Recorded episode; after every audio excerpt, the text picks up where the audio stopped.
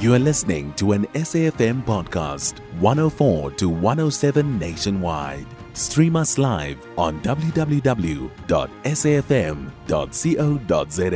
or via the SABC Plus app. SABC News, independent and impartial.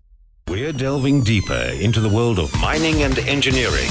From the coalface with Martin Creamer and it's that time again on a Friday when Update at Noon presents another update from the coal face uh, with Martin Creamer, publishing editor of Engineering News and Mining Weekly. And let's start off with BMW this week putting the first fleet of green hydrogen cars onto South African roads. And this was sheer driving pleasure. But even beyond that, this is the cleanest and greenest way you can perform. This is something fantastic for South Africa because it's a combination there of using our platinum. And our platinum not only creates the hydrogen, but it also creates the electricity from the hydrogen that drove the cars that journalists went around from Midrand. Now, we're always talking about refueling. Sasol came to the party, great refueling systems. And this is a collaboration effort. We see it sweeping around the world, and it's wonderful to have it now in South Africa fleet of BMW hydrogen driven cars, making sure Mother Earth is protected and the planet is kept safe. And what is research telling us um, when it comes to bringing more cars of, uh, you know, South Africa's mag- magical metals into the hydrogen economy?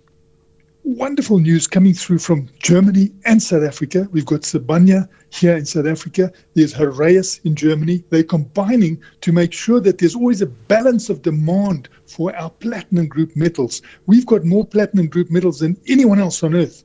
And these are magical metals. As we can see, what they do, they convert renewable energy uh, when you put it through water, you get the hydrogen and you get the oxygen, and then when you you get the electricity, it can again convert that to drive cars. So what they're doing now is they're looking beyond just platinum and iridium and they're going into palladium, which can also be involved in blue hydrogen, and massive research is going into that after just succeeding uh, in also bringing ruthenium in, which is another platinum group metal. So we want to make sure that there's proper balance and we can demand and supply the earth with these for our new green era. And this high profile delegation from Japan and South Africa to study joint green hydrogen development opportunities? It was just green, green, green this week. And the Japanese came in on a Monday. They had a summit, and then a delegation of 27 Japanese spread through the country. They went to Gauteng, they went to OR Tambo, they went to Western Cape because there's activities there around green hydrogen, also in Vereeniging. And what they're saying is that they want to see what is available at the moment. They want to see whether there are investment opportunities.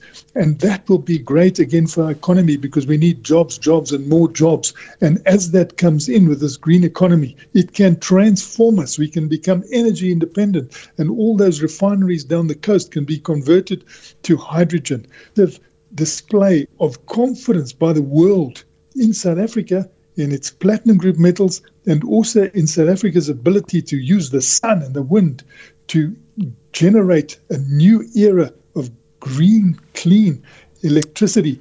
Yeah. And uh, we're hoping that um, you know this will involve a lot of investment here. Quite an interesting one. Thank you so much for that update. That's Martin Creamer, and he's back again same time next Friday with the Coal Face. You can find SAFM Current Affairs on 104 to 107 nationwide.